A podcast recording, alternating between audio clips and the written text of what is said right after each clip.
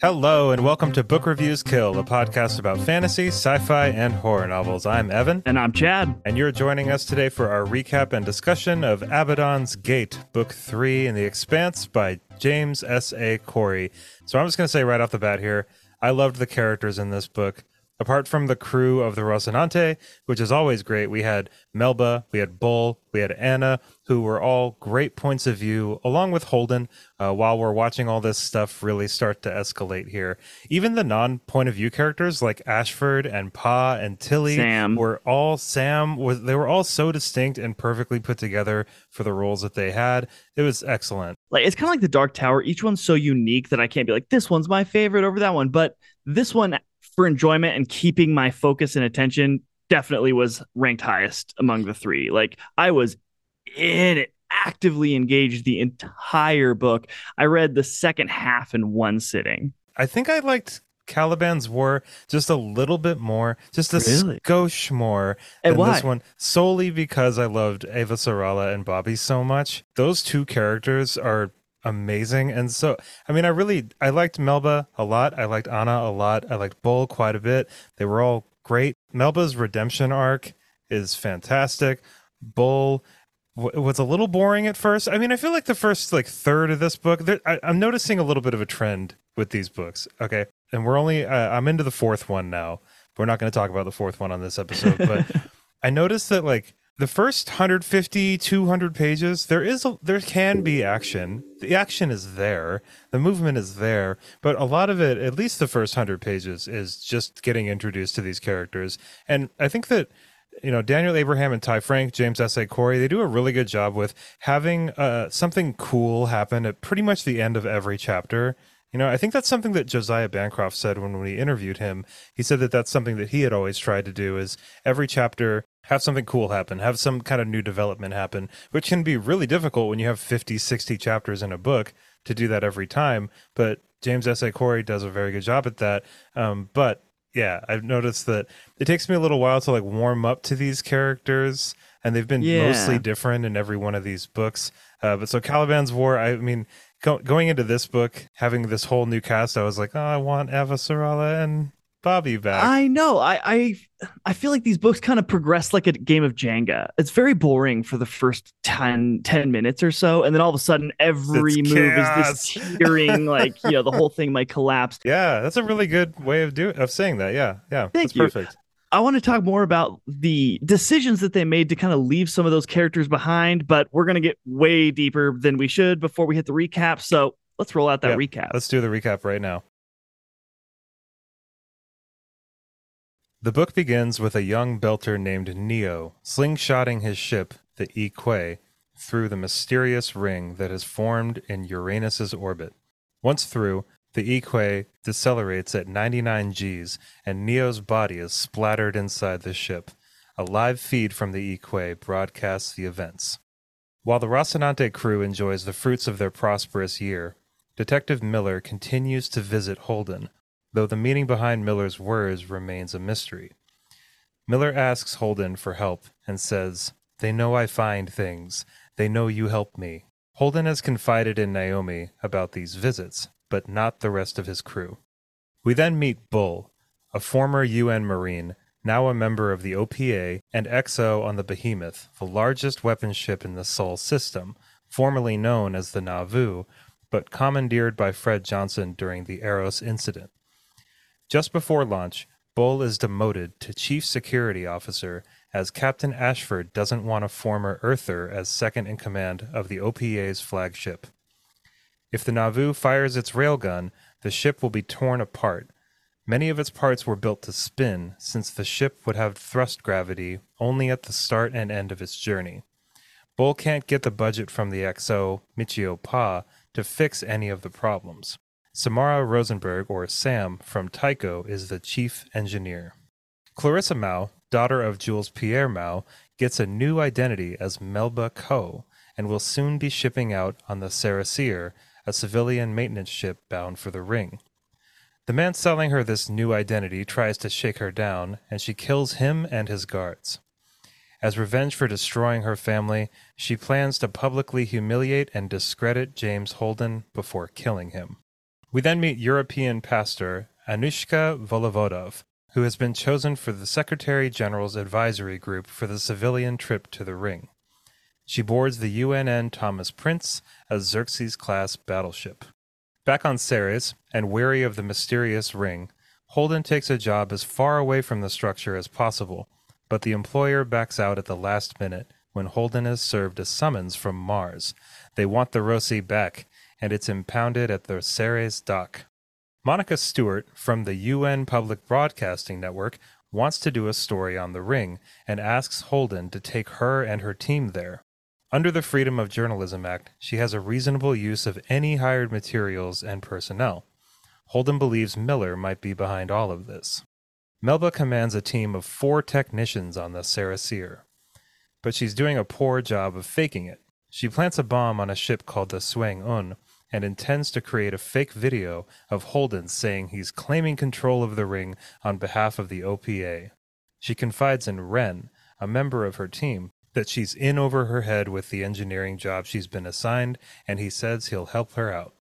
Bull discovers that the Behemoth crew have been showing up to work high, and as a show of force, throws a drug dealer out an airlock.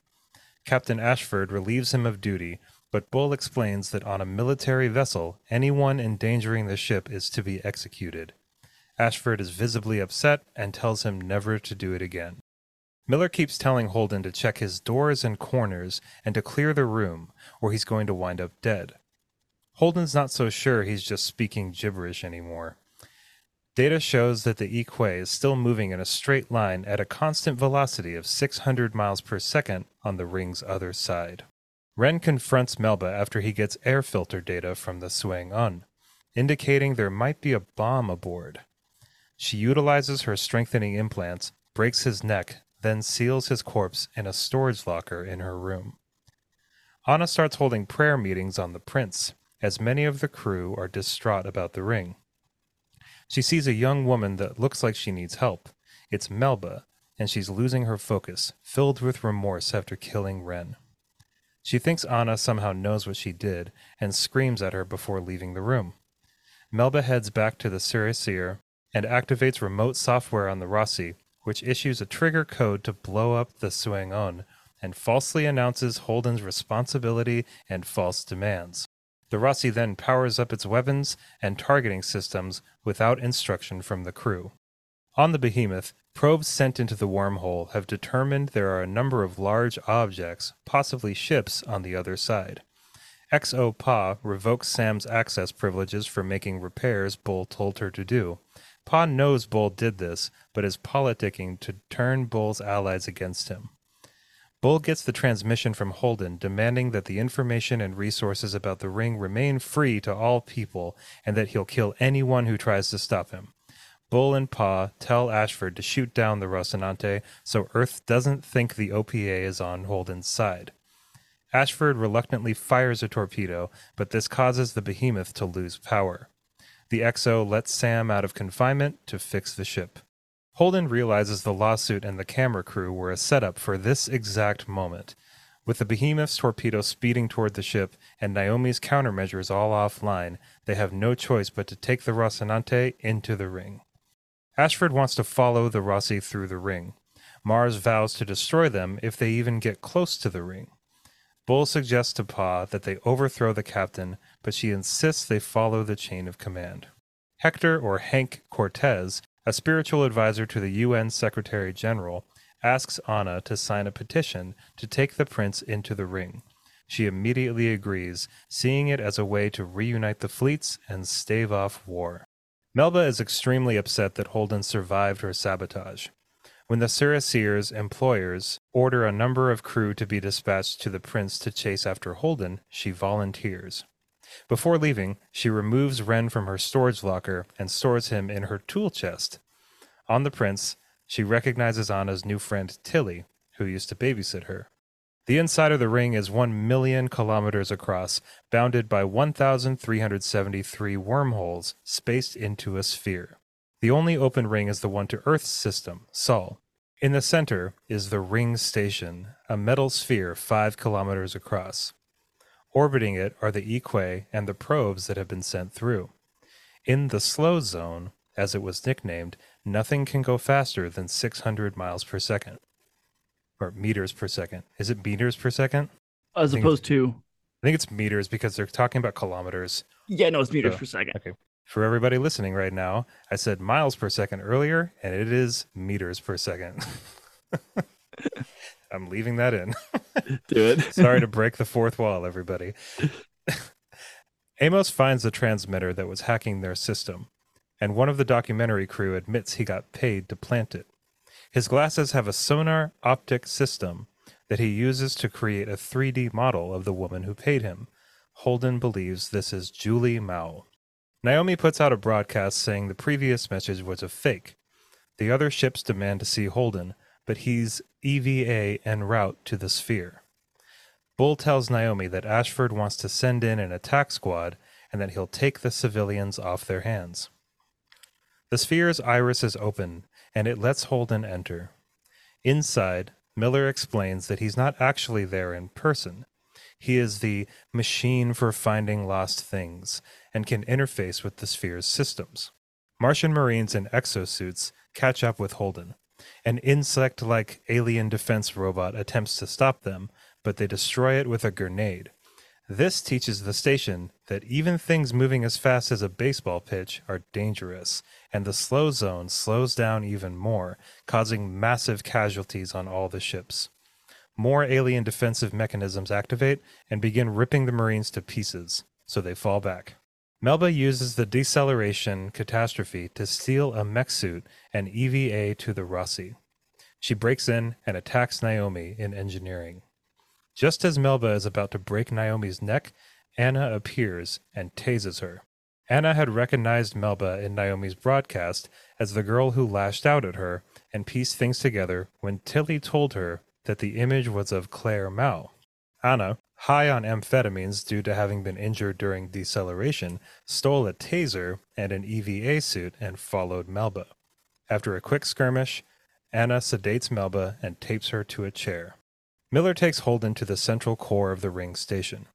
When Holden touches the core, his consciousness ascends and he learns about the creators, who were a galaxy spanning hive consciousness. He can sense entire star systems with this mind. He realizes the creators were sending fire through the rings and destroying entire star systems to try and quarantine something from coming through. The station has been waiting 2 billion years for a sign to reopen the wormhole network. Miller says the station is in war mode. Martian soldiers appear once more and take Holden away. Bull wakes up in the medical bay, paralyzed from the waist down. His doctor insists on putting him in a medical coma, but Bull has too much work to do. The injured people on all the ships won't heal properly in zero G, so he wants to spin up the behemoth's drum to create gravity again. Sam has to remove the railgun and torpedo tubes first, and when Ashford finds out Bull has orchestrated this, he orders Bull into the coma. Pa and Bull then relieve Ashford of duty, making Pa the captain. Bull then contacts the Rossi, and Anna tells him she thinks Melba blew up the Seung Un and that they need help. Holden is taken to the MCRN Hammurabi, where he explains everything that has happened so far. He's put into a holding cell, and Miller appears and tells him they all need to shut down their ship's power so he can unspring the lockdown.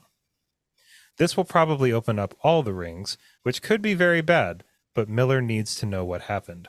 Melba is locked up on the behemoth in a cell adjacent to Ashford's own.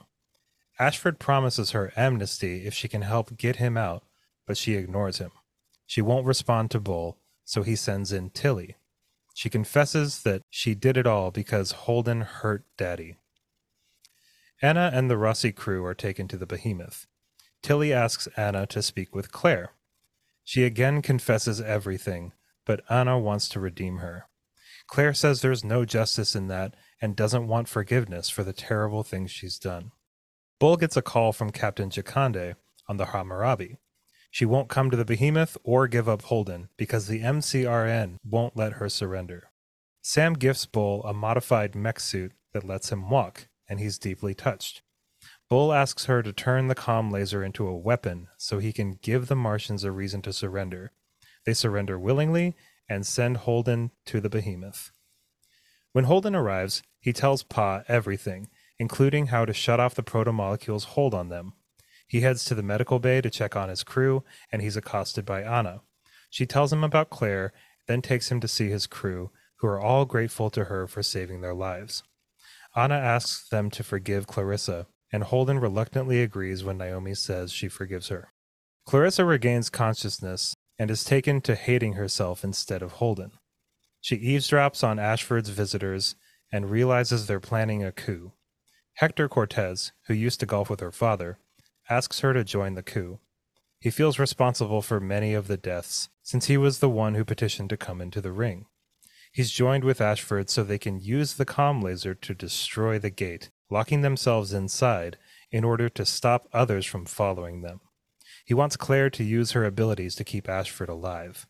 Deciding that all the deaths will be given meaning this way, she agrees. Bull gets a call warning that Ashford's people are taking over. He warns Pa, then calls Sam. She tells him Ashford's guys took engineering and asked her to overclock the laser so they can destroy the ring. Sam explains that using the laser will melt that entire side of the ship. Holden tells her if they attack, the ring station might destroy the entire solar system. Bull rounds up his people, and they set up a base in the admin offices where Radio Free Slow Zone has been broadcasting from.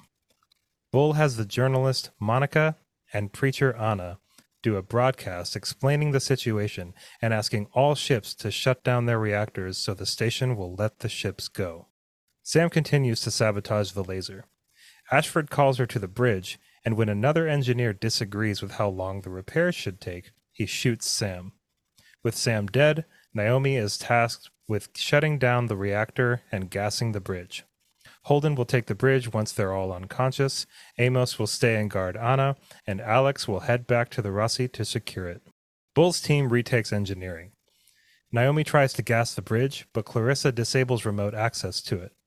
Ashford sends out a team of four soldiers equipped with confiscated Martian power armor. He shuts down the rotating drum section of the behemoth, leading to another catastrophic inertia change and injuring even more people. Then sends the armored soldiers straight through to engineering. Bull and Naomi are forced to retreat from engineering when the four power suited soldiers arrive. Naomi managed to dump the core, but not the grid. Thus, Ashford can still fire the laser. They escape out an airlock and into an elevator shaft in vacuum. Bull stays behind to cover them. He throws his two remaining grenades at the pursuing mech warriors, killing one of them and sacrificing himself. In the offices, Amos manages to repel the attack, but his team suffers massive casualties. Anna broadcasts that they're losing the fight and that they need to stop Ashford or Earth will be destroyed. Clarissa calls and says she could open the bridge doors for Holden, but wants Anna to convince her. Anna says to have faith in the people who chose to forgive her in spite of the pain she's caused them, and to stop siding with Ashford, who kills innocents out of convenience. Clarissa opens the doors. Naomi rigs the backup elevator to engage, squashing the two remaining Marines in mech armor like bugs. The hatch opens and fire is exchanged from both sides. Ashford tries to shoot Claire, but Claire dropkicks him, then re rigs the bridge access controls, allowing the grid to be taken offline. The ship shuts down, and the lights go out. Holden suddenly finds himself on an alien planet with Proto Miller. With all the ships powered down, Miller managed to shut down the station's defenses, which freed the ships and opened all the rings. No malevolent force appears and kills them, but Miller warns that they could still be out there. Even though his creators are gone, Miller can't stop searching for them and tells Holden he needs a ride. Anna insists that Clarissa get a fair trial on Luna and asks Holden to transport her there. When he refuses, she offers to buy the Roci from Mars and give it to him if he'll agree. She calls up Tilly and asks her to foot the bill, which she will. Aboard the Roci, Claire helps Amos fix all the damage she caused and finds she really enjoys the crew's company. Whew, I tried to make that recap fairly short, but there was just I needed to keep everything in there. It was just it was so you had an impossible there, task. There were so many things in there. you can't just miss any of them because they're very, very important. Everyone is so pivotal to the story. when you hear me say, you you lovely listeners, the shaking of the snow globe, this book, or at least the second 60% of it, the last 60% of it, is the perfect example of just a rattling of that. I mean, the first two books are we're kind of all over the place. We get to see the solar system, we're flying around. This book, they did such a brilliant thing, I think, in that they just contained it to one location. Yeah, that was all really of cool. it. Yeah. And that location was a different dimension or something. What was that? Okay, so let's let's talk about this because it's the main part of the book. It's the ring, the ring system. I I was not expecting them to go through the ring. And it's not that I thought they they're not going to. I just wasn't really think it just didn't seem like an option to me. Like it seemed like too foreign of an object for anybody to even be considering going through this. And from basically when the swing uh Seung Un blows up from there until the end of this book is absolute chaos like i so fr- right when holden goes into the ring was where i was not gonna i had committed to finishing this book you know what i mean because Right i was then, like what is yeah. on the other side of this thing and then we kind of find out and then everything else everywhere else just goes to absolute hell and i just i, I wanted to pick your brain and ask you like let's just get to the meat of what this really is, or at least uh, try to discuss what we think this is. What is up with Holden's vision that he had? What is up with the creators? What is up with all these other star systems that are being destroyed? What is this thing that they're trying to keep out of the rings? What what is going on? What do you think this is? I'm gonna circle your uh t- your question before I answer it because I really love how they answer mysteries. I didn't think that we were gonna get this level of engagement with the proto molecule actually going through a portal someplace else until like Oh. the last book. Oh, really? I, th- I figured it would be like halfway through the series, but not not the third book. Yeah. Oh, really? Wow. I mean, I was just I'm just so it's like a breath of fresh air, you know. Yeah, so it's like where could this go? Like where's where what's happening here? yeah.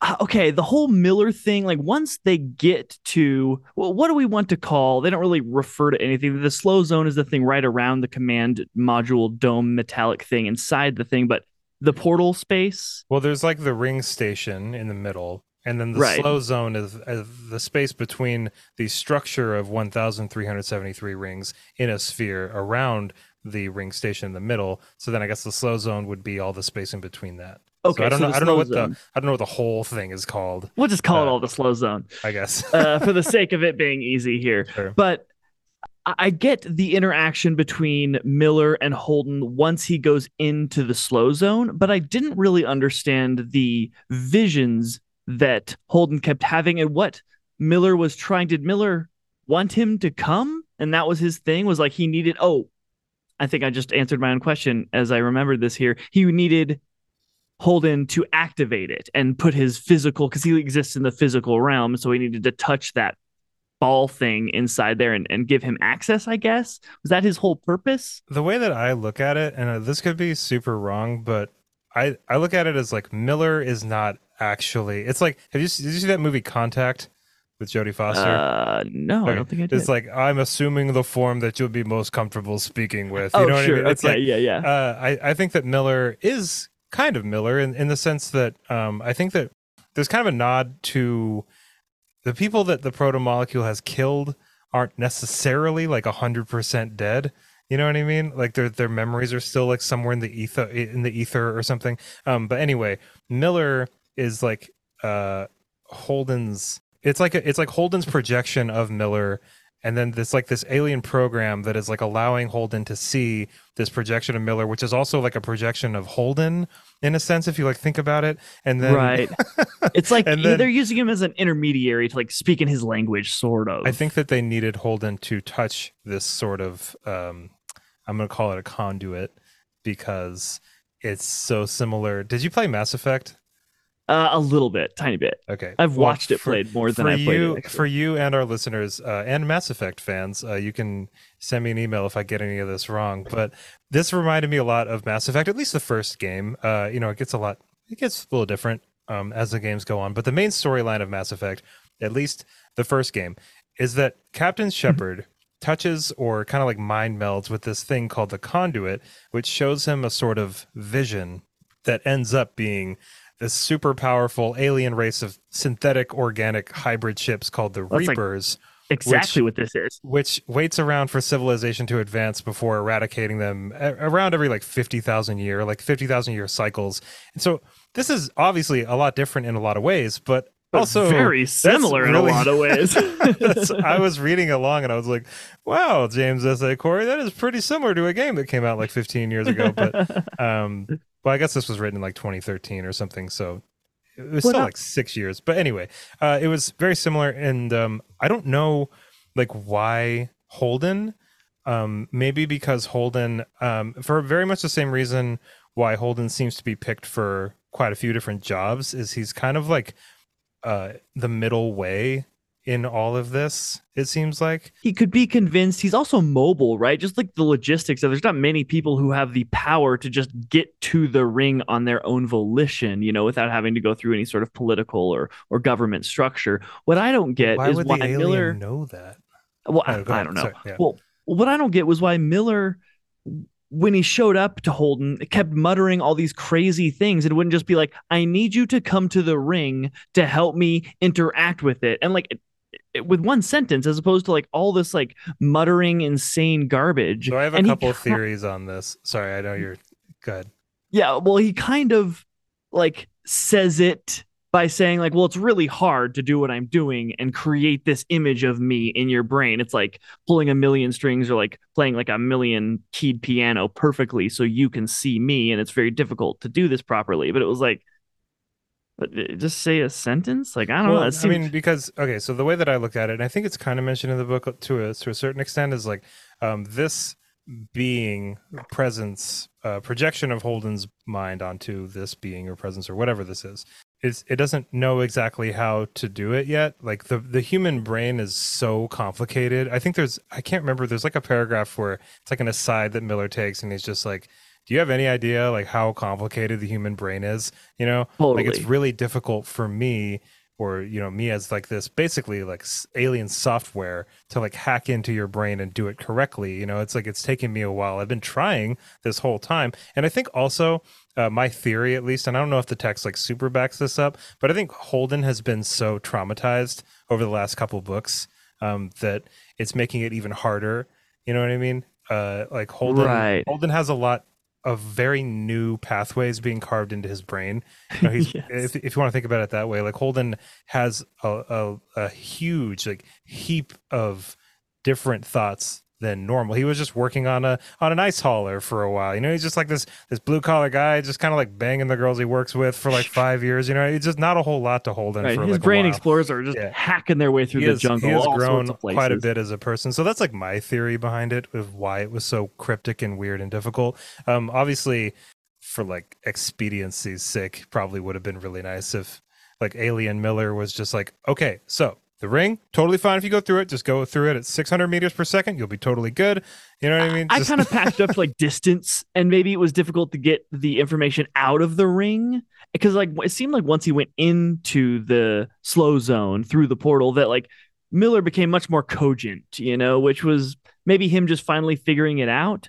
But I don't know. It did seem like he spent, you know, he was like, it's so complicated to create not only my image, but the your sense of my image and your memories and all these things and around it. It was like sense yeah, but it did seem like, well, maybe stop focusing on how your breath smells and your hat looks and just like talk in his like if uh, put a put a sentence together, man. You know, you know what's funny about these books is um especially with this one, you know, like when Holden gets through the gate and he's in the um the ring station in the middle there, um so much new information is being given to the reader and you're in such a new place that like I I do this sometimes with other books too where I get to like kind of like this this zenith of of where I want to be in the book and everything's just happened it's just like everything's happened at the same time so many things are happening and I kind of like glance over stuff sometimes cuz I just want to know what's going on Right. so uh, I think that sometimes that's it's awesome it's a very exciting feeling but I have to remember to kind of like slow down and, and really make sense of kind of those smaller details sometimes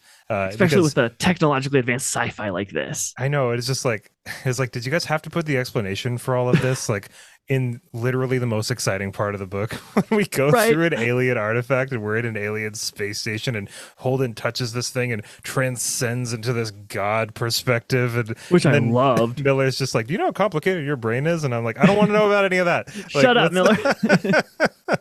but it is really important, and that is my uh, theory behind it. But what do you think is up? Like, what do you think is this thing that they're trying to keep out of the rings? What do you what do you what are your thoughts on that? We're probably Well, wrong.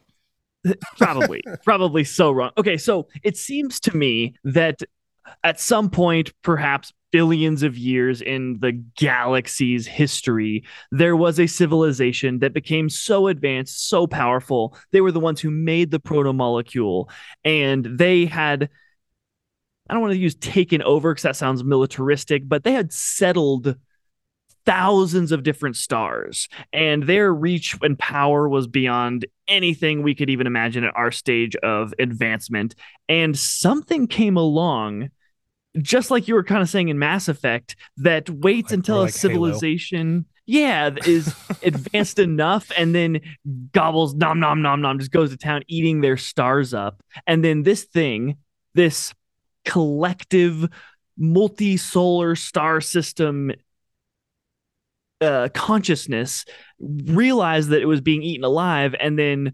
quarantined the certain parts of it that hadn't been affected yet by this eating monster, which included Earth, I guess, and uh, kind of lo- and used the the ring station as a way to control access. One of the um the main things that I feel like um like Anna's job in this was uh perspective, right? We needed a perspective shift, right? Um and I think it's Anna who thinks you know all of this is a matter of perspective like we think that this is a weapon because of the way that it maybe it was bull i can't remember exactly who who, who said it but somebody said I think it's Anna. Okay, well, uh, somebody said, you know, we thought this was a weapon because of what it did, but it might not have been intended as one, right? Um, and I think that that's that's a really big part. I think that's a big part of the last three books that we've read is is perspective. It's a really b- uh, important thing to keep in mind when you're reading these books with so many different players on the board. I think her exact sentence is we touch a stove and get and get burnt and then we destroy the stove thinking that it's attacking us. We're just not understanding it. So my question is like, do you think that the protomolecule how do I put this? And we're so early on in this series, so people that have read the entire thing just humor us. Uh, Chad and I are in full nerd mode right now. Absolutely. uh, but I think that the the protomolecule was sent in order for us to be able to set this ring up so that we could um, be the new custodians of this quarantine system. I like a that Hail Mary to future maybe things. or like something where it was like okay so the human race in its state uh, at any point maybe um, might not be ready to handle this. We, we're going to need to set this up ourselves. One of the only ways that we're going to really be able to set it up is if we use this molecule that um, kind of like for lack of a better word sacrifices a certain amount of the population to be able to create this artifact out of some sort of sentience or I have maybe i'm like way off into the space on this but um, i think that my kind of half-cocked theory here mixed with um, what anna said about the stove and you know uh, just about taking things um, not necessarily as they are at face value to you know us as like evolved primates who think everything is just trying to murder us all the time. And it's like no the the universe is this vast gigantic ridiculous complicated thing.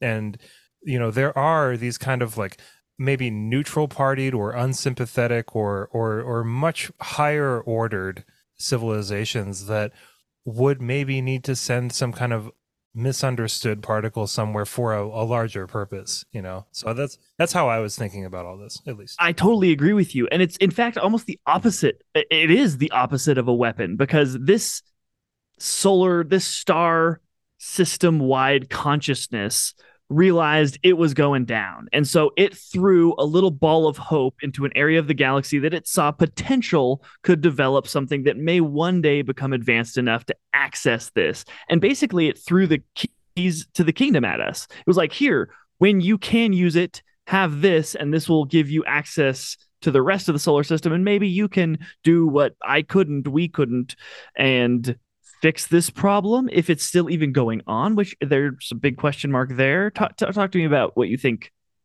is the solar system gobbling Oh, nom nom no monster still that that, existing. Uh, so I have I have two different thoughts on this. I, I will kind of like I will say uh, as an addendum to what we just said. Obviously, we might be eating our words there, but even if we are, that was a cool idea that we had. And if Yeah. not a thing, we could turn that into a book. Anyway, um, I think that this kind of like uh so this this galaxy gobbling thing, this system gobbling thing. so I have a couple thoughts on this. One, I think that could be what the expanse is, um, or the expanse is just a, a, a term for how the the playing field we're on in these Right, right. right obviously humans' tendency to everything adventure. but also i mean i think it could be it could be something like the flood in halo where you know you've got this kind of um uh kind of like hive mind um which i guess the other civilization was a hive mind too but kind of like another hive mind type thing right, the one who made Um, the protomolecule was the hive mind. Right, but it could be another one, um, or it could be some kind of virus, or it could be. Um, I don't, I don't see it necessarily as like a malevolent alien force of like kind of like individuals or something. I don't necessarily see that. If it is, that'd be really cool and interesting. But um, I think that a civilization that is as galaxy spanning or a system spanning as this uh, this other one, the creators.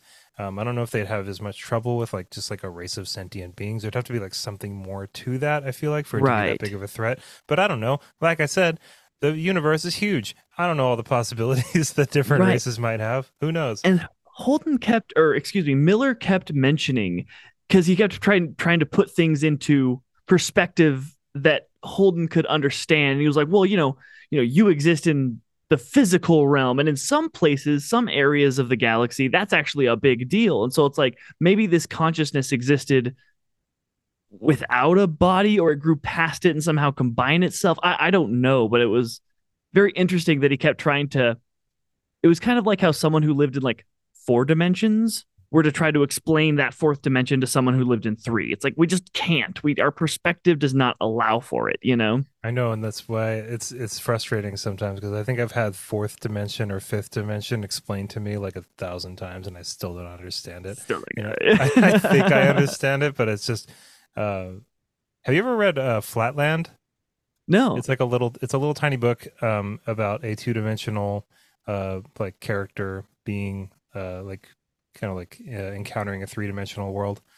Uh, it's like a really old book. You check it out. It's really cool. Uh, Okay. It's a little, it's a little side note there. Um, Okay. I, I have another little notice here that I wanted to go over with you, if you don't mind. not at all. So if you think about it, if not for Melba and her and her and her machinations, uh, we insanity. we could be looking at a completely different story here. Like, think about it. If Melba hadn't put that bomb on the Seung Un and blown it up, and then done that kind of like false announcement that says uh, where Holden says all that stuff, then the behemoth would have never fired on Holden to make it look like the OPA was not tied to him. Then Holden would have Forcing never had to go through the ring, which made everybody else go through the ring, which which eventually made it so that these other rings opened up as a result. So if you think about it, Melba is directly responsible for all of this. Not and not and I think I want to talk a little bit more about Melba because um, I really liked this whole arc that she had. It was convincing, it was cool, it was realistic. She is responsible for all the deaths on the ship, the the Seung Un. She is responsible for all the people that died in the deceleration incident, uh, both of them. You know, Both of them, um, yeah. And so she finally at this point where she's She she's locked up, she is just like marinating in blood. and guilt, you know, like And real guilt. real visceral guilt. Do you think it was fair for Anna to ask Holden to forgive Melba? I'm glad that you asked me that because, and again, I'm going to circle your your question before I answer it. The scene where she's doing that, and everyone basically is like, "Yep, we will," and then Holden's like, "N- "I won't." Are you kidding me? And he kind of throws a little hissy fit, and he's playing back to uh book Holden's, and then all of a sudden, Alex makes some comment. He's like, "Yeah, well." You know, Holden can't do it because his girlfriend almost got. He makes a little slide thing. He's like, he wasn't even in danger. It's That like you were so the least of us, man, who should have be holding the grudge right now. You were fine. And uh, he was like, I kind of forgot stopped. about that. Yeah, and he was just so like- good. okay, maybe I'm just a huge asshole. And I was like, yes, Holden, yes, that's what I needed from you. That was like a turning point that shows like finally we're getting some self awareness, some growth, something other than this Cub Scout, my way is the righteous highway or nothing instinct that he has. And I loved that whole thing. What what Melba did was really messed up. Obviously, um, I'd say I would even say like if Melba's dad hadn't been partly responsible for the death of a million and a half people and had just been if, if her dad had been some random guy killed because of Holden's carelessness, it would have been a, maybe more forgivable. Uh, but I'm not sure either. You know, I mean, it's it's a weird thing because um, what she did to Holden, like in a vacuum, was really messed up. Um, but there's really nothing for Holden to gain by killing her other than No, revenge. she did him a service by f- almost forcing him to forgive her. It's like you don't you have so many other things in your plate right now. You don't need to worry about this revenge and this hate. It's not going to be bring about anything good. And, And, I Holden think for, would probably do the same thing, honestly. If, if you look at like his righteousness, you know, I mean, like, I don't know if he would kill people to do it, but he would. I wouldn't put it past Holden to like try to humiliate somebody. You know, you know what I mean? Like, I wouldn't right. be as it wouldn't be as ruthless, but it would still be the same like intention and and and spitefulness. I feel like, you right. know? And Anna, it was a big deal to her as well because her whole world is kind of being shooken by the possible presence or definite presence of alien life and what does that mean for her religion and she needed something to return to that was foundational which is forgiveness and redemption can someone be redeemed and like i think that was really big for her and she probably would have just like holden done the same thing even without tilly asking her to do that Yeah, um, Anna was a really interesting character. Like her chapters were like fairly they weren't boring. They were definitely interesting in a certain um like seeing things from a different perspective, seeing things from a religious perspective, especially considering, you know, the presence of of alien intelligence would really rub up against a lot of religion very roughly to say the least. Like that would be very difficult i feel like for uh, deeply religious organizations and individuals to kind of like square with that depending on what the situation was. Like i mean if if a bunch of aliens came to earth right now and you know uh the pope was like hey jesus and they were like who you know it would be it would be weird it'd be like a rough thing and i'm not it wouldn't like, like, we were told we were made in the image of our god like no we were made in the image of our God. I know god it'd be like a whole mess. Um, or they'd be like, "Oh, are you guys still doing that?" And we'd be like, "Yeah, it's awesome," you know. And um, but or, or on the other hand, uh, what I think about sometimes is, what if aliens came here and we were like, uh, "Jesus," and they were like, "Yeah." he lived for like 3000 years taught us all these things. We're like oh no we killed him at 30 like what? You killed him at 30 but yeah, I mean, it's just um, you know, the the implications that that would have, not only on just secular society, you know, which would be just legion. There would it would change everything, Ooh, good obviously. word. But thank you. the But- legion. But you know, um, it's so cool to see from Anna's perspective, like her kind of dealing with all this and dealing with it in a way that's not like this. She's not clinging to her faith. She's she's almost saying like, okay, this is a reality, and I'm going to try and approach this in a way where I'm still loving and I'm still faithful and I'm still I'm still trying to have a confidence in my species, in my fellow humans while we all go through this. And I'm going to tell other people to do that too. And I, I thought, I don't know, I just thought that uh, James Corey just the, taking that perspective, I thought was like a little weird at first. And then now in retrospect was such, such a good idea. Mm-hmm. I agree. We definitely needed that look because everyone here is so militaristic, which is a question that I kind of have for you is why were all the priests and different religious representatives sent to the gate in the first place? Like, whose idea was that? It seems like we've got soldiers, some politicians, and then the religious folk. It's like m- maybe scientists who are given zero Oh, there's a bunch of scientists too. Um, so th- it's basically like a um a caravan a delegation. Yeah, a delegation, a, a caravan, a, uh some something like that, where they're sending Pilgrimage? scientists. A, a pilgrimage. That's what it was. Yeah, I knew it. But it's. I mean, it's, you know, you've got scientists, you've got um, people of faith, you've got um, all kinds. Of, you know, military groups, uh, political groups, all these people that are going out toward the ring. Um, you know to study it to an extent, but also because uh, someone flew through it.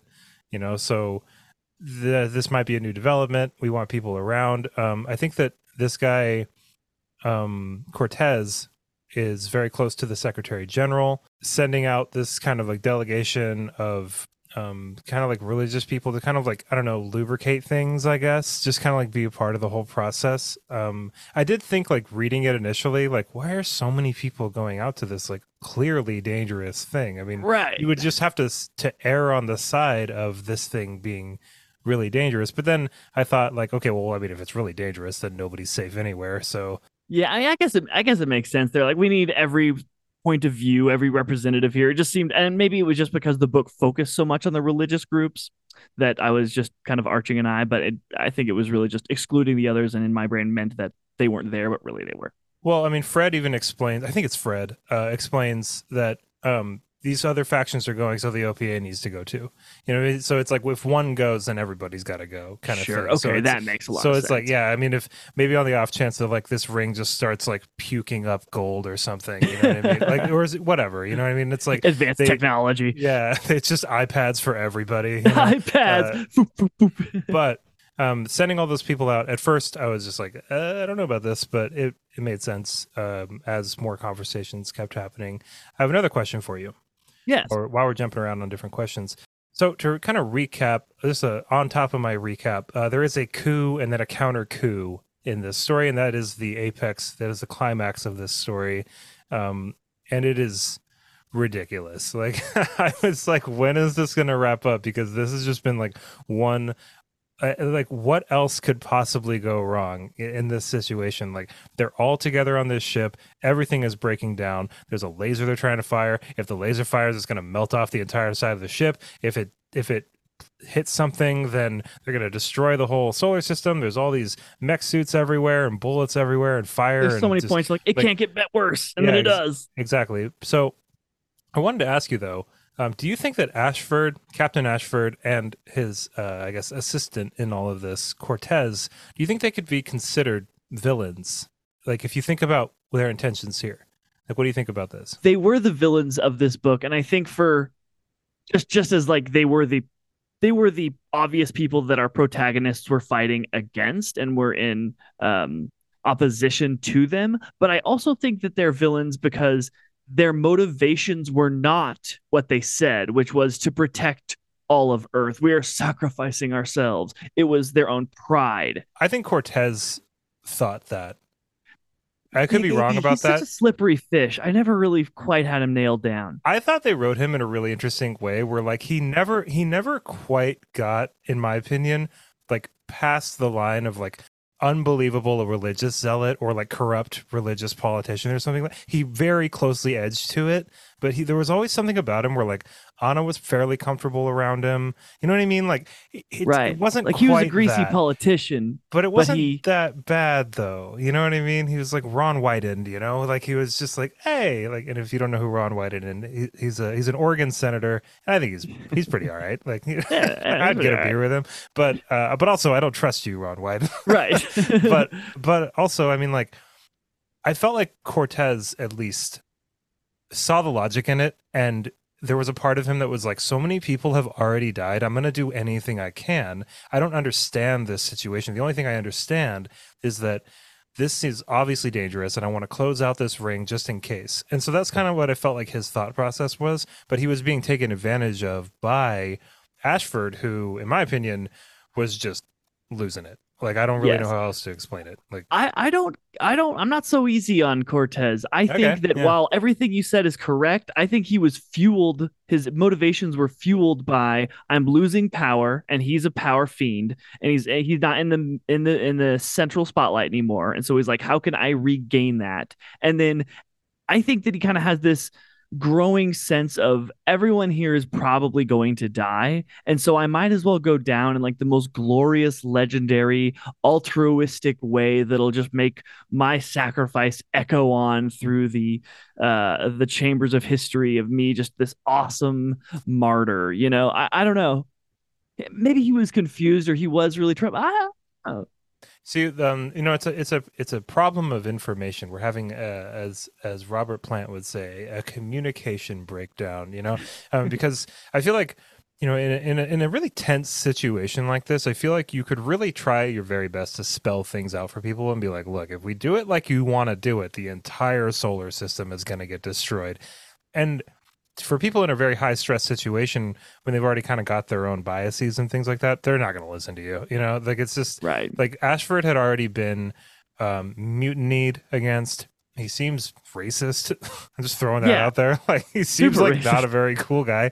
Um, and then so I, I feel like pride was his motivation. Yeah, I feel like Ashford at least was.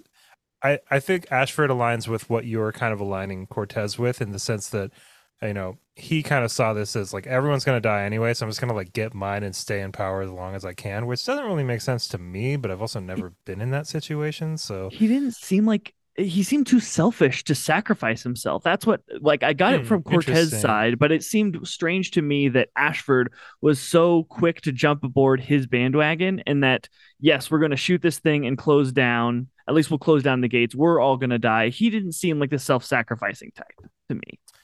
But he did though.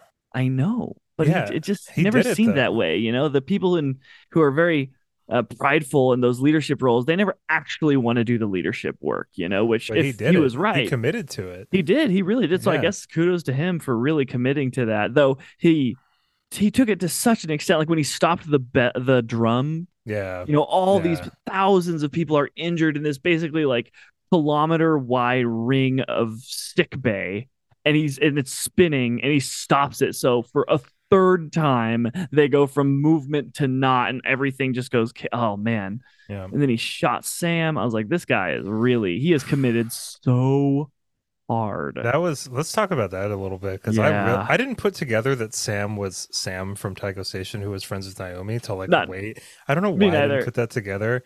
It's so silly of me because like she's described the exact same and everything. It was until so her and Naomi started interacting, and then I was like, oh right, yeah, okay. yeah, Sam, Sam. Uh, I did. I, were you expecting Ashford to just just just put a bullet nope. in her head? Just nope. Man, that, that was, was brutal. That oh, sucked. Yeah, that I sucked. was legitimately upset because I really too. liked Sam a lot. Yeah, she she's one of those characters that we don't get to be with very much, but we see her through the eyes of the characters that we are with so much that we love. We have like their love for her, and mm-hmm. uh, it was just a rough loss. It was a, it was it was probably the hardest loss, definitely the hardest loss. Oh, this book, absolutely, because yeah. the only other loss that was really significant, in my opinion, was Bull, who I had mixed feelings on Bull. Like I really liked him. I thought, I'm, and you know, at the top of the episode, I was like, I really love all these characters, and the reason that I love all these characters is because you can't lift anybody out. Like, like they're so important. Um, mm-hmm. I liked Bull. I liked the Bull chapters. I think more than I liked Bull as a character. I guess. Same, same. That's a good way of saying it. I don't know. He was cool. Like that that scene where he just tosses that guy out an airlock. Oh that my was, gosh, that was pretty ridiculous. What did you oh think about that? That was a little like extreme, right? I mean, I think he make was, an example. I think it was like to make an example, um, but the example was that he's like he's like on Team Belter. You know what I mean? Okay. Um, okay. He's not he's not doing like Earth stuff. You know, he's like okay. At least that's how I looked at it, um, because, uh, and I think that obviously also he didn't want people showing up stoned to work when they're working on the ship that's and this ship is like you know basically falling apart. Like you can't right, have someone just got stone... injured. Right. Um. Yeah. So I mean, I think that's why I did it. I feel like it was pretty extreme. but yeah. it, was, it was a cool scene. Uh, but yeah, it was like, geez, dude, that's a lot. Wow. Okay, so so far in this series, every book we have an introduction of new characters, which I really love. It always gives a each book its own different feel, some new perspectives. Though it does sadden my heart a little bit that we don't seem to get any continuance of some of these characters, such as Bobby or Av- Avas- Avasarala, such as Bobby or. Avasarala. Avasarala. Such as Bobby or Avasarala. What are your thoughts on that? Um, I think it's pretty cool. I mean, like, I'm I'm not trying to spoil anything. I'm already like I'm like 200 pages into Cibola Burn. Oh, um, you got out the chopsticks and got down with them noodles. oh noodles. my god, I love, I love, I love these books. They're so good. I'm also Same. reading the novellas and short stories and stuff, and I'm just, I've got my pedal to the Expanse metal here, um, and I'm really enjoying it. Um, but in Cibola Burn, um, it's I'm not trying to spoil anything, but there are characters that have been mentioned previously They that didn't have back. PO. Well, they didn't have POVs, Oh. but now they do, which is really cool. And then there are there has been a little bit of recurrence. Um, and even in this book, I mean, like Avasarala and Bobby are mentioned in- kind of in passing. Right. So I, I was worried. I, I kind of see what you're saying though, because like I was worried going through these first few books that like this was gonna feel very kind of like um like a like an arp- archipelago of different stories that never really Right. felt you know what i mean? Like I, I didn't really want that but it seems like no this is a nine book series. So just chill cool your jets a little bit. We're gonna it's gonna be an ensemble thing There's a lot of story at the here. center. Yeah there's a lot of story here and we don't if someone's not dead you might be seeing them again you know? So uh, if not in pov form then at least in in mentioning and having them still be because Avasarala is aside from her title basically in charge of the un you know Right. so obviously we're gonna keep seeing her A very important figurehead. i want like a whole Avasarala novella or just like her drinking tea and yelling at her kids or something Right, just like I- I swearing just- out like her lessers. it's like watching Family Feud. I would watch an entire, I would read an entire novella about that. Um, but yeah, I, I wouldn't worry too much about it. Um, I mean, I think that another reason that I was kind of like, eh, I don't know about this is because you never know. I mean, when you're throwing so many new characters, um, and it's, it's a new author that you never read, new story that you've never read, you're like, all right. I mean, there's been some good ones, but like, I hope you don't throw me a curveball on someone I just really, I think is super boring, and I just don't want to read those chapters. And that ris- that really hasn't happened yet. Maybe with the exception of like Prax, I felt like, um, just like his, just the character voice, you know what I mean, was like a little bit boring, but not Mm-hmm. the actual events and him being like a um like a botanist was interesting especially like on ganymede like try and make a botanist on ganymede during a, a war between earth and mars uh, a boring point of view you know what i mean like it's not Right. it's not going but it's it's still Not to of mention, was he kind of comes prepackaged with the world building that tells us how they're all fed. You know. Yeah, but like when you stacked Prax up against the crew of the Rocinante, Yeah. it was just like, but still important, still there. And I think that, you know, um, while all of these point of view characters in these first three books, um, at least for me, kind of like vary in degrees of how much, how interested I am when I flip the page and see that it's their name. Um, it, it's mostly because it's compared to other POVs that I love so much. And at the same time, all of the POVs so far have needed to be here. You know, like Prax needed to be here, Anna needed to be here, Bull needed to be here. Every everybody's securely locked in place. It makes sense, you know, and the stuff that's going on around them is usually interesting too. So yeah, that's uh don't worry. This is gonna be cool. Gonna Okay. good. Okay. Help me understand this. I, I think I feel like just missed something, or maybe I'm just trying to look for depth where it, it doesn't exist. Could But happen. it often does. Miller ha- told Holden like look for the corners and the doorways, and then they kept using and referencing this metaphor, and I just didn't like like what isn't it like look where the obvious points of opposition are going to be or like I didn't get it because they kept like like a scene would happen and hold would like munder under his breath like look for the whole look for the corners and the doorways when clearing a room and it's like how does that relate I didn't get it Yeah, I wish I had a cool answer for this, but I really don't know. I really don't know. I mean, maybe just like look for something that you're not expecting. I don't know. Um, if if you're listening right now and you know the answer to this, if you got if you've gone full tilt expanse and you've dug deep and you know what all this is in reference Like- to, send us an email or hit us up on the Discord. Because yeah, I don't know. I look don't know. where you expect trouble to be I get I don't know I just didn't really get it but I kept they kept referencing it over so I kept thinking there was like more more depth there but I know, and I was kind of looking for that in like the kind of like ultimate battle on the space station. And I feel like like Holden like had thought it like once, but yeah it he wasn't mentioned it but it wasn't because of that. You know what I mean? Like it couldn't have been, or if it was, it was in a like, metaphorical sense I don't know. Yeah, I have no idea. I okay wish I so could tell you. Yeah, a, a very unique thing happened in this book when, uh, which almost never happens. I feel like in any book when you get like a big bad guy, Melba Clarissa Mao, attacking the Rocinante. She's inside. She's in her like indestructible mech unit, just ripping the place to pieces, and no one defeats her. Anna is hiding within the storage container with Naomi, and then she just has a stroke. And goes down. Yeah. What did you think of that decision? I, I loved it. I thought it was very fresh. But what did you think about it? Um, I think at that point, I think it made sense. Um, I could see how it could seem maybe a little bit anticlimactic, but I mean, if you look at, um, so like Melba has had all these like implants done. Um, she's been through in the last 24 hours just like an absolute ridiculous amount of things. Um, I can't remember exactly why does she have a stroke again? Um, Don't know. I think it was probably just overuse of her. does she have a her- stroke? Yeah, it's what she. Well, we don't really know. She we just hear a slight gurgling from inside the box, and then when Anna peeks out, she's like up against the wall, like shaking. And then I think Ah, it's what was the reason mentioned later. It's mentioned later that uh, someone like is applauding her for saving them, and she was like, "No, I just hid." And then she had a stroke right before she like killed us. It was either a stroke or a heart attack, but it was something like that. Uh, and I I'm feel pretty like sure there was was a like some kind of reason for it, but I'm totally blanking on what it was. I mean, she did just get tasered and has been jacked up on her like injection juice that she has inside of her. This like Isn't extra something like malfunction or something? I- I don't think so. Uh, I don't know. I can't remember, but yeah, I don't know. It's specifically mentioned later that she's like, nah, someone just like had a stroke at this time. what did you think about uh, Tilly?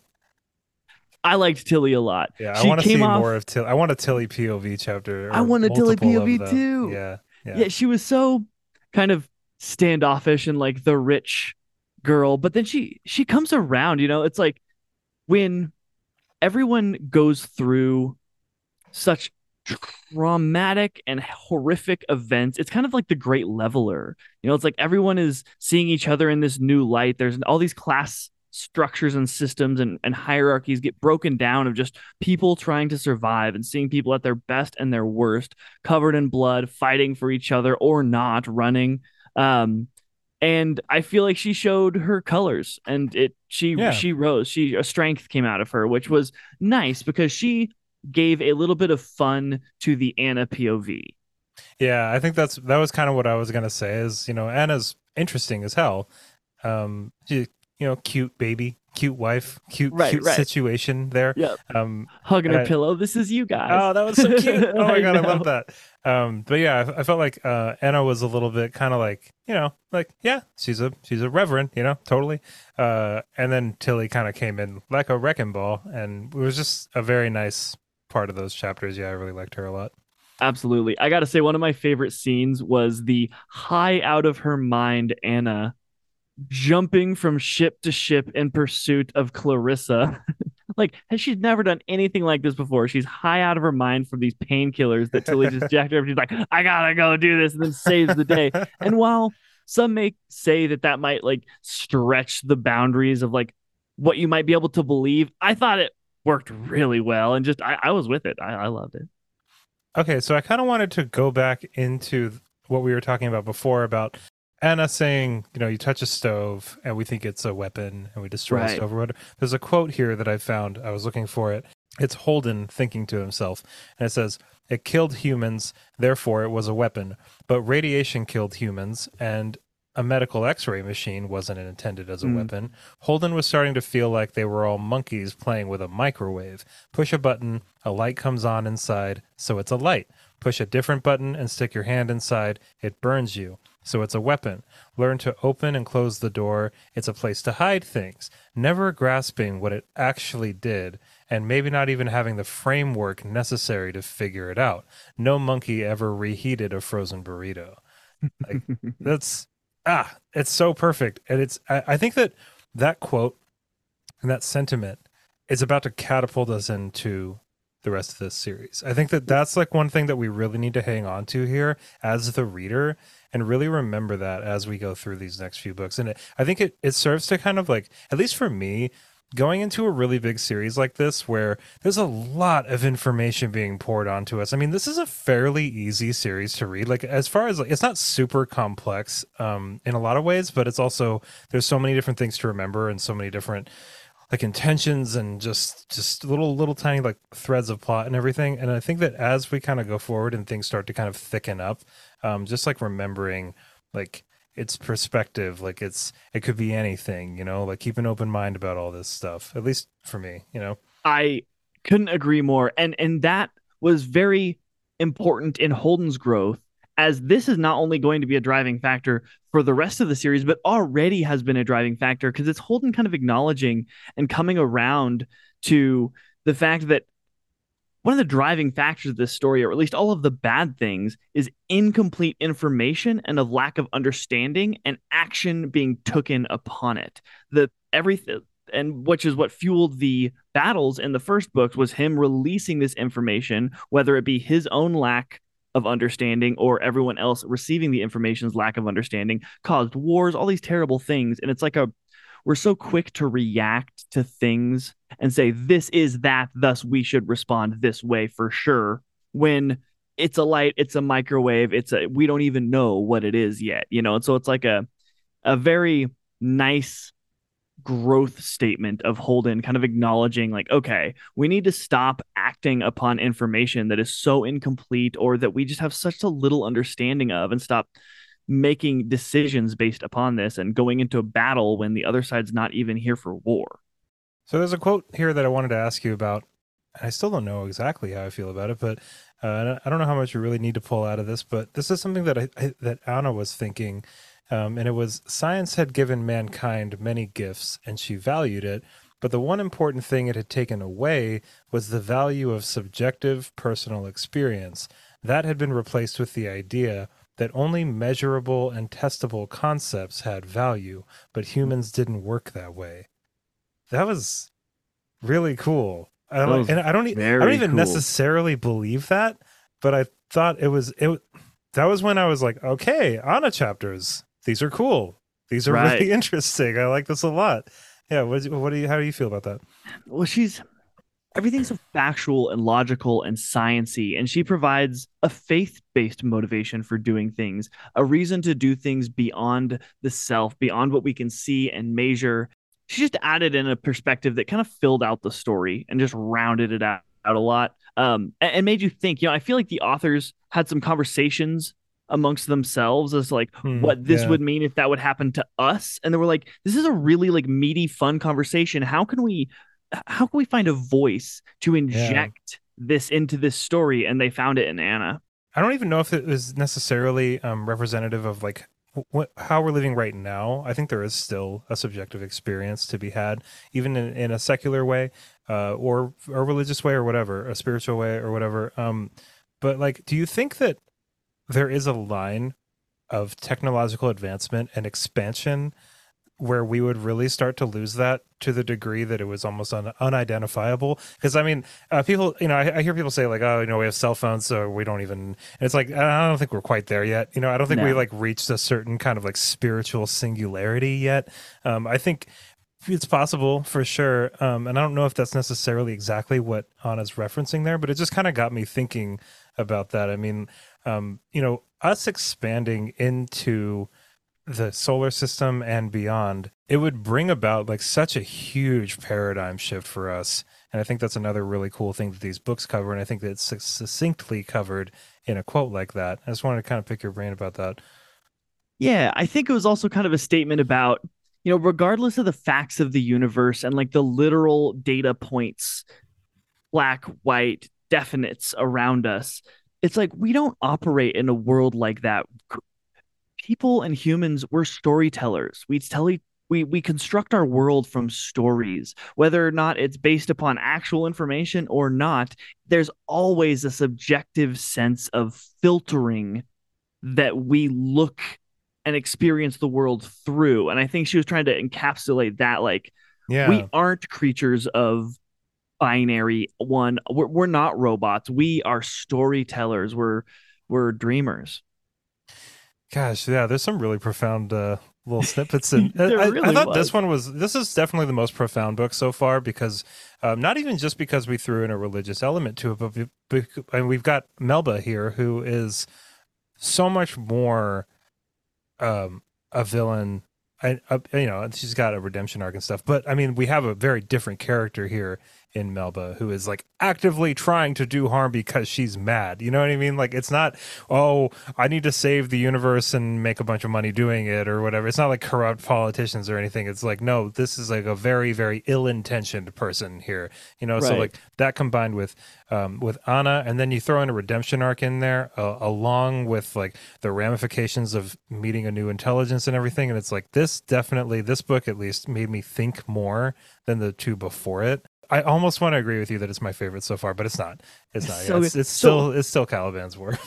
Melba is living the story. That, I mean, Melba is a story that she created, right? She's literally not that thing, but she's living that. And when it's really interesting after when she's in the cell and she's and then she gets freed by the counter cours. Her brain is clear for the first time in many months. It seems like when she's in that cell and she's like feeling remorse and the things that an actual not insane sociopath human would be feeling if they did all those things.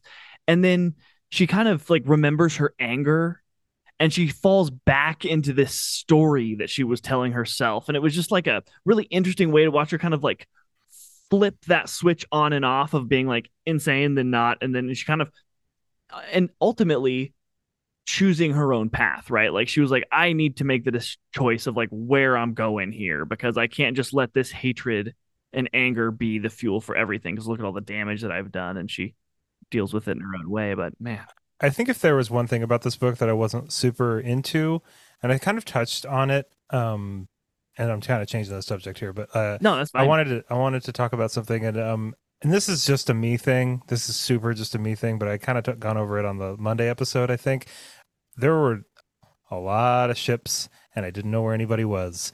Like I didn't know that Melba had gone over to the Prince, and then gone back over to the Cerisier, and then no like, all the ships have complicated names and stuff, and it's just like, wait, how did you get over there? Like, where is? Oh, okay, so you're right you can just get clearance to take the i guess yeah, and then like everyone's back on the behemoth, and I was like, yeah, okay. Oh wait, so Amos and Alex, oh they got taken. When did they get? In? Oh, okay, yeah, that's fine. Right, and then Alex like leaves to get on the Rocinante at some point during the end sequence. I don't really know when Like, or how he even gets there. Yeah, like uh, I don't, I have no idea. and you know what? I think that is just like a me thing where I don't really know how they would really clean that up.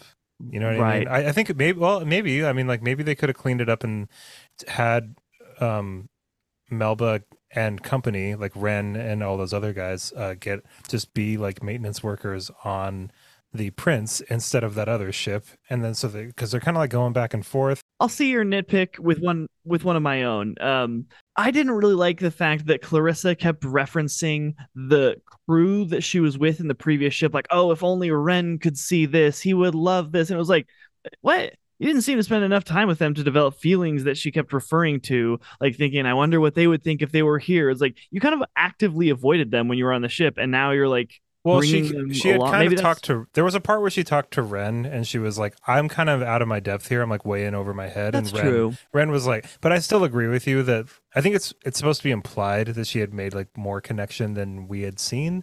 Or maybe it's part of the story she tells herself. And there was a part where I was like, "Man, you're like really torn up about killing Ren, but like you like Right. hardly knew him." But also, I mean, like she also like killed a guy for n- it was like a completely innocent person. So, uh, you know, that's lame. You know, I, that would mess anybody up. So yeah, I was.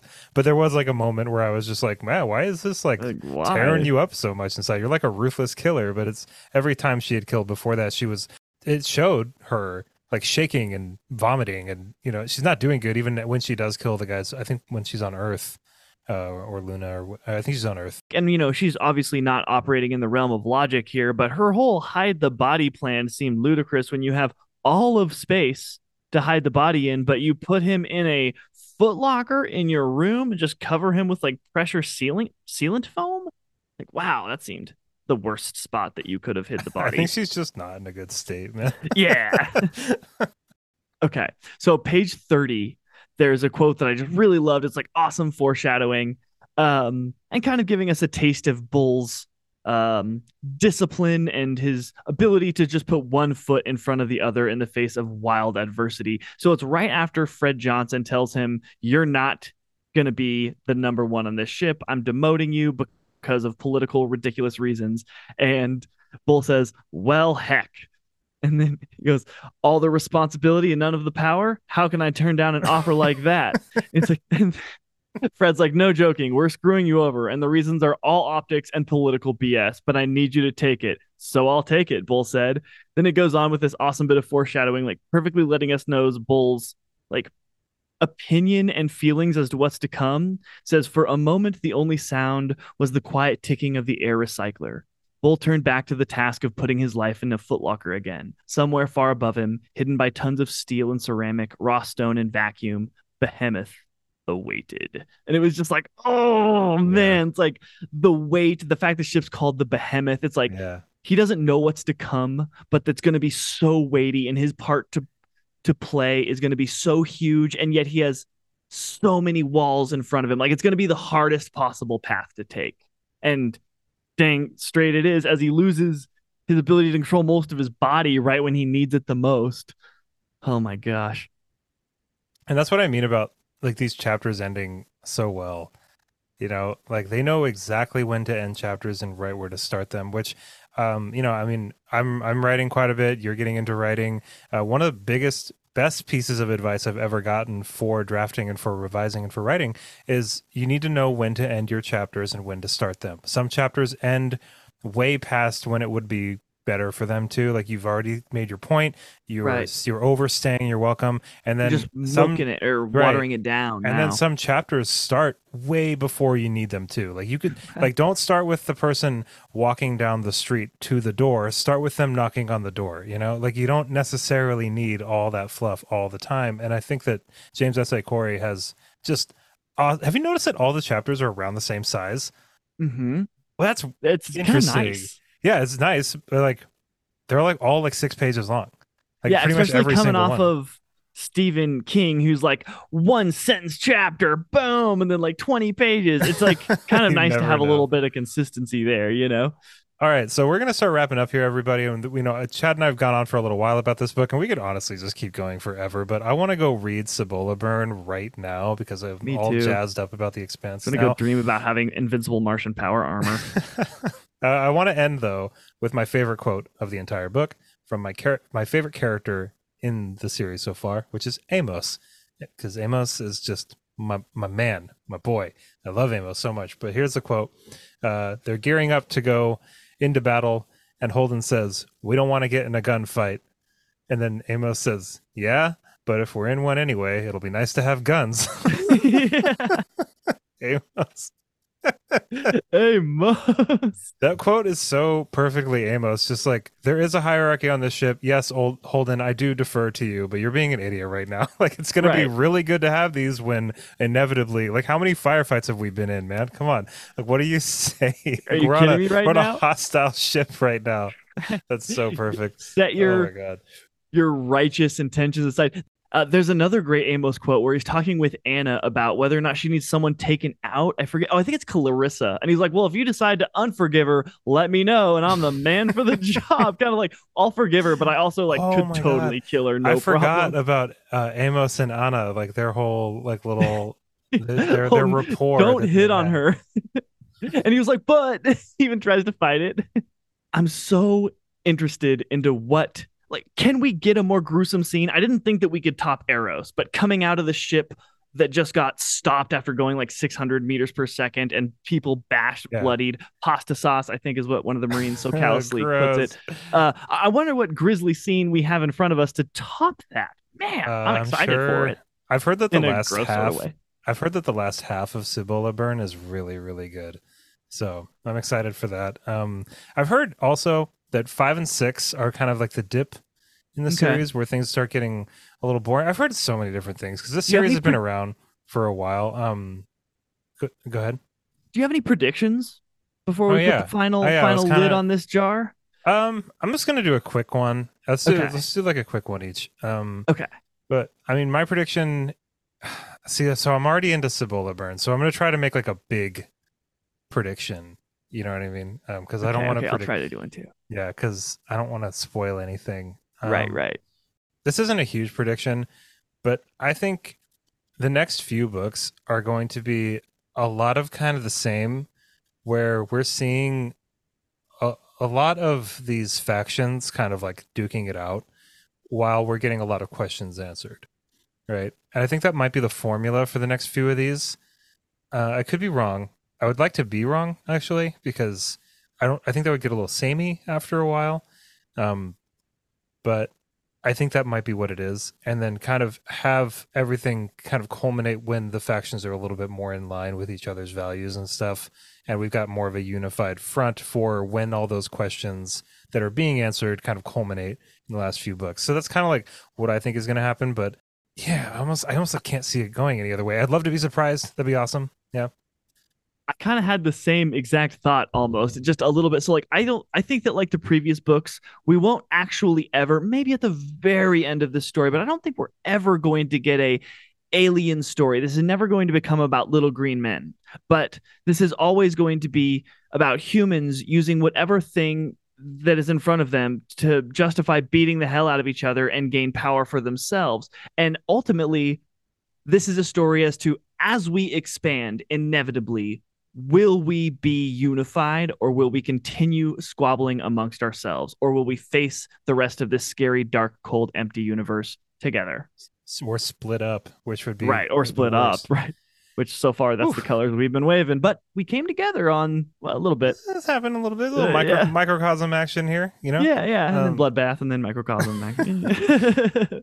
All right, that's where we're going to leave it, everybody. Thank you so much for listening to this episode on Book Three in the Expanse, Abaddon's Gate. Join us next time for Cibola Burn, Book Four, and uh, we'll probably end up doing another little recap of a novella or a short story yeah, or something. We should. We're doing we're doing it right. We're doing the Expanse right, everybody. It's we're a little behind schedule on it right now. Uh, Chad and I took a week off just to kind of like because we're reading the uh, the Inheritance books, and I'm almost done with Inheritance, and I'm liking it. I'm liking it. Yeah, and we've got Christopher Paolini coming on, so Friday, uh, we yeah. really need to just like dig into those. We need to yeah. be thorough with those guys. So uh, so yeah, we wanted to take the time to do do this right and give you all the well thought out and just full of just wisdom oh, uh, content so well that we always out. do. Yeah, just like so, man. So great. well, everybody, uh, again, thank you so much for being here. Go check out our Patreon. Go check out our Discord. Uh, as always, I hope you have an awesome rest of your day, and of course, happy reading. Bye, everybody.